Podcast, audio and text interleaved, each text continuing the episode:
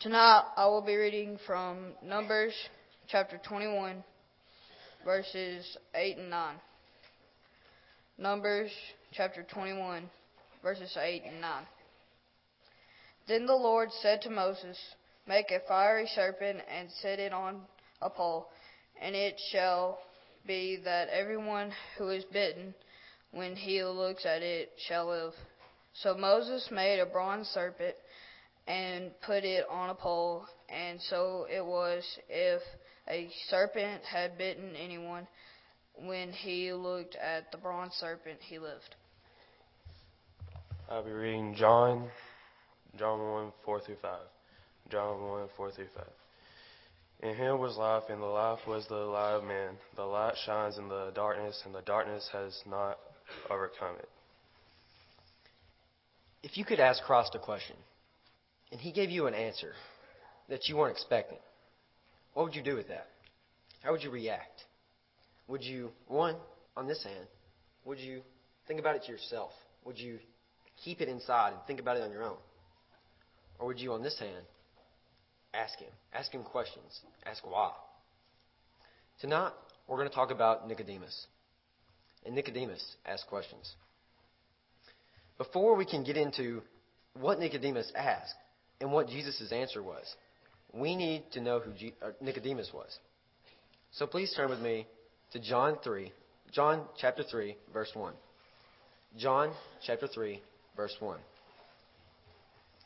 It says, There was a man of the Pharisees named Nicodemus, a ruler of the Jews. It's short and sweet to the point, but it has a lot in it. It says he's a Pharisee. It doesn't mean he was a common folk. It means he was a high ranking religious official. It means he was somebody. In fact, he probably would have been somebody's somebody. He was one of the highest ranked because it even says he was a ruler of the Jews. It even shows how much pull he had in the Jewish realm. So now we have a, a basic idea of who Nicodemus was. Now let's look at when he came to Jesus and what he said. If you go to, it's in the same chapter, in the second verse it says, This man came to Jesus by night and said to him, Rabbi, we know that you are a teacher come from God, for no one can do these signs that you do unless God is with him. There's two things I want to point out that Nicodemus did. He came to Jesus by night. It, that's that's not strange for us because we have lighting, we have we have street lamps, and we have things like that. But back then, it's believed that Nicodemus went because he was going in secret. Because he didn't want to be seen by the other, by the other Pharisees. He didn't want to be shunned by the Pharisees. And the second thing Nicodemus did, he called Jesus rabbi. And that's, to us, we don't, you know, the word rabbi doesn't mean much. If I called Keith rabbi, that doesn't mean anything. It really doesn't. But what it means in our language means teacher. But it's not just teacher, it's a very respectful term, teacher. It almost is so respectful that he wanted to learn from Jesus. He wanted to know what Jesus knew. So let's look what Jesus said to Nicodemus in verse 3. And Jesus answered and said to him, Most assuredly, I say to you, unless one is born again, he cannot see the kingdom of God. Well, we know what he's talking about. We know he's talking about baptism. We know that this is what he's talking about. But to the to Nicodemus and especially to the Pharisees, this is something completely new. Being born again, this blew their mind. This is head spinning for them. This completely, he didn't know what to think of it. Look in verse 4 and see what Nicodemus says. He said, How can a man be born when he is old? Can he into his, enter into his mother's womb a second time and be born? He's thinking of a physical birth, not a spiritual one which is what Jesus is trying to get across to him. He's trying to get across that baptism, the spiritual birth. Look what Jesus says. He tries to, Jesus tries to break it down for him in verse 5. He says, Most assuredly, I say to you, unless one is born of water and the Spirit, he cannot enter the kingdom of God. So, what is water and spirit? Spirit is the hearing, the believing, the repenting, and the confessing aspects of being born in Christ. Because you cannot get into the kingdom of heaven by works alone. So you, you hear the word, you believe the word and you repent of your sins and you confess that you believe it that Jesus Christ is the Son of God. And just as you can't go through uh, into the kingdom of heaven through works alone, you can't go in by faith alone. So you have to be baptized, immersed in water, born into Christ, which is the whole point that Jesus is trying to make to Nicodemus.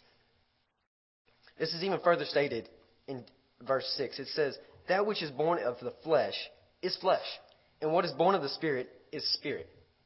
This means there's two births your physical birth of coming to life, and the most important one, the spiritual birth, when you are baptized in the cross. Now read with me from verse 7 to verse 9. It says, Do not marvel that I said to you, You must be born again. The wind blows where it wishes, and you hear the sound of it, but cannot tell where it comes from or and where it goes. So is everyone who is born of the Spirit. And Nicodemus answered and said to him, How can these things be?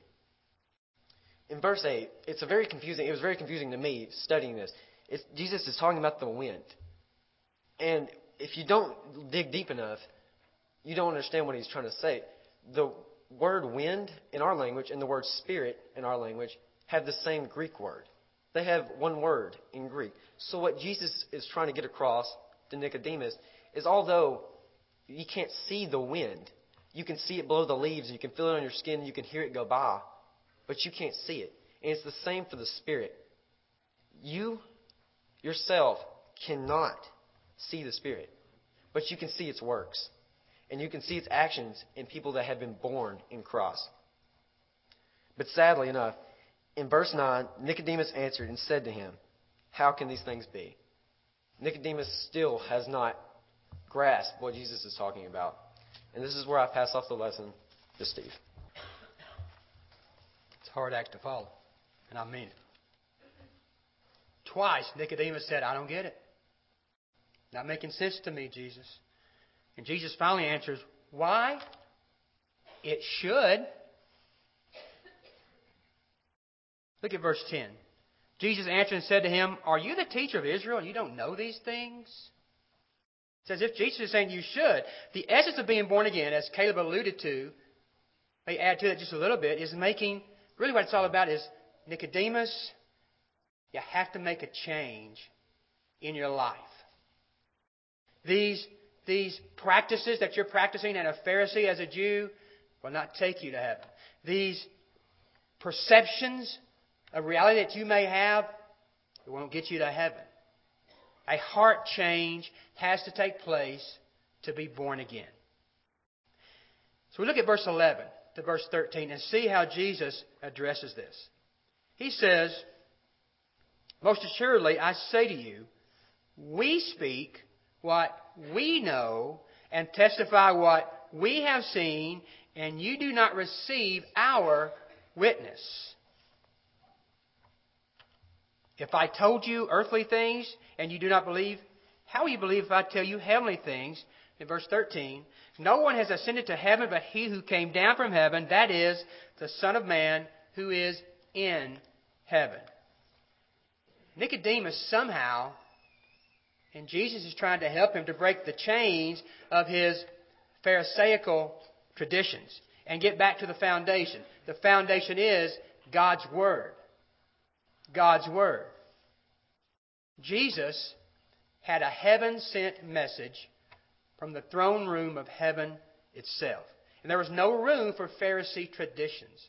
Jesus addressed this in Mark chapter 7, beginning with verse 5. And just listen as I, as I quote this. Then the Pharisees and scribes asked him, Why do your disciples not walk according to the traditions of the elders, but eat bread with unwashed hands? He, that is Jesus, answered and said to them, Well did Isaiah prophesy of you hypocrites. As it is written, This people honors me with their lips, but their heart is far from me, and in vain they worship me, teaching as doctrines the commandments of men. For laying aside the commandment of God, you hold the tradition of men. Nicodemus had to break those chains. He had to get out of that. To be born again, a great change had to take place in his heart. But also, Nicodemus had to understand, and Jesus tells him in no uncertain terms, that a sacrifice was going to have to be made just so one could be born again. And notice how Jesus alludes to this and sets it up. Look at verse 14 and verse 15 of our text. Jesus states, And as Moses lifted up the serpent in the wilderness, even so must the Son of Man be lifted up, that whoever believes in him should not perish but have eternal life. The Israelites are in the wilderness, about to go in and pass through by the Edomite, or the land of Edom. And they are complaining, they are murmuring, they said, We're sick of this drink. We're sick of this food. We definitely can't stand this bread you keep giving us. Then God sent his wrath in the form of fiery serpents. They were biting people, and they were killing people, and then they had a change of heart. They were penitent, if you will. And they asked Moses, they asked Moses, please do something. Please pray to the Lord that he'll take this away from us. And Moses is told to make this brass serpent, put it on a pole, and whoever looked at it would be delivered from this torment. And he made the he made the serpent, brass serpent, put it on a pole. Whoever looked at it, the Bible says, was delivered from this wrath. But now think about what Jesus though is really trying to say. He's applying this section to himself. And he's talking about his sacrifice. The sacrifice of Jesus allows us to be born again. If He's not put on that cross, if He doesn't make that sacrifice, and God doesn't make that sacrifice of love, which I'll speak about in just a moment, we can't be born again. And Jesus compares His crucifixion to these events in the wilderness. When we believe in Jesus, then we can be, or can become, or start the process, if you will, of becoming born again. The sacrifice of Jesus, though, gives us a reason to believe in Him. And then Jesus talks to Nicodemus about how he needed to know what real and true love is, to understand that before being born again. Look at verse 16 and verse 17. Jesus said, and you're familiar with this, For God so loved the world that he gave his only begotten Son, that whoever believes in him should not perish, but have everlasting life. For God did not send his Son into the world to condemn the world, but that the world through him might be saved. God's love for us is what makes the sacrifice of Jesus and the new birth possible. Just because God loved us. Unless that precious gift was given, that grace was given from heaven, no one can be born again. It goes back to love. And then Jesus talks to Nicodemus, beginning around verse um, 19 that to be born again is not some magical, mystical thing that's going to happen. A choice has to be made. Nicodemus, you've got these practices, you've got these perceptions, but a choice has to be made. And look, beginning with, beginning with verse 19, if you would please, in our text.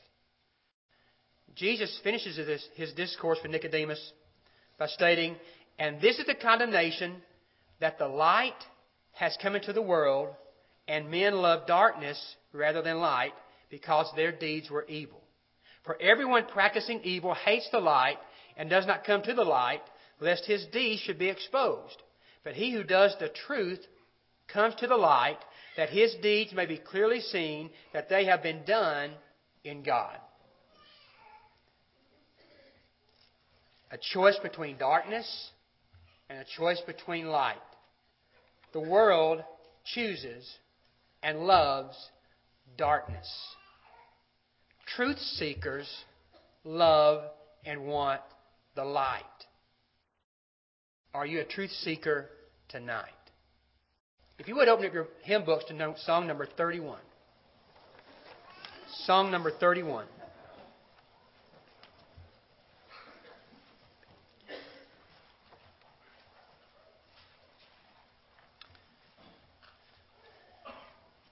Jesus made it very clear to Nicodemus, even though he didn't get it. Of course, we can read this and study this in hindsight, but we do get it. Jesus told Nicodemus, You can't enter the kingdom unless you're born again, and that of water and the Spirit. To obey everything that the Spirit had written down, which, yes, includes being baptized for the remission of your sins. And it includes everything Caleb mentioned. To be penitent in your heart. Or first of all, to have faith and to believe that Jesus is who he said to be, who he proved to be, the Christ. To believe that and to have faith in it. And then to, once you realize that, to change your life. To do a 180 and walk away from it. To be penitent in your heart. And to be willing to stand up and say, Yes, I confess Jesus is the Christ. Jesus is the Son of God. And to be baptized for the remission of your sins. And then God will add you to His church, His Son's church, the church of Jesus Christ.